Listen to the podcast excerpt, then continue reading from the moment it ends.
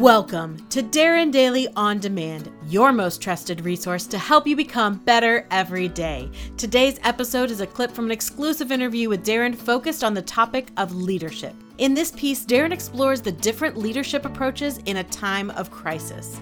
Now, here's your success mentor, Darren Hardy.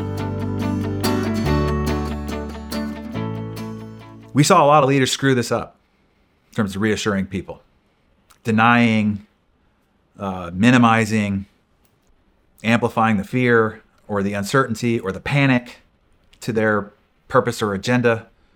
And I think it's the exact opposite of that. I, I, really learned this from studying Churchill and other great leaders. And these are three points that if anybody's listening, they should write this down. Like addressing any uh, crisis, any great challenge, kind of comes down to these these three things. So the first is to give a sober assessment of the brutal facts. Yes, it's a crisis, a pandemic.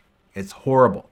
Churchill would always address what is this, the, the sober reality. Uh, this is going to be difficult. There are lots of people who are going to suffer hardship. Face the truth because the people listening want to know that you know.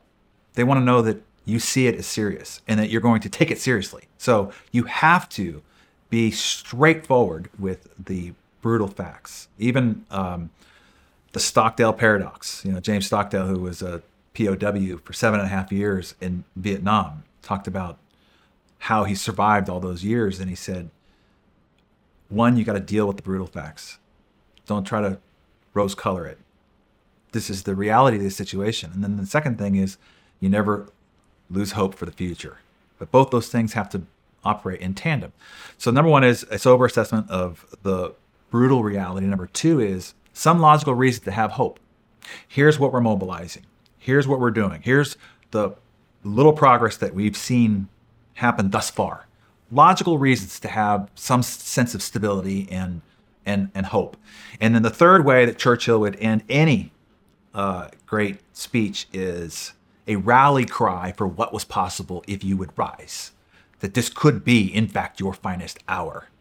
If you understand that this is going to be difficult, you have a sense of stability knowing that we're already underway to make progress and there is a reason, a logical reason for hope. And then, third, to rally the emotions of will and and fortify the spirit that it's going to take in order to see it through to the other side. So I think all of that is is is necessary by the leader to uh, stabilize the team, be the calm center, let them know that you know, give them logical reasons to hope, and enroll them emotionally in the fight that has to be had in order to get to that better future.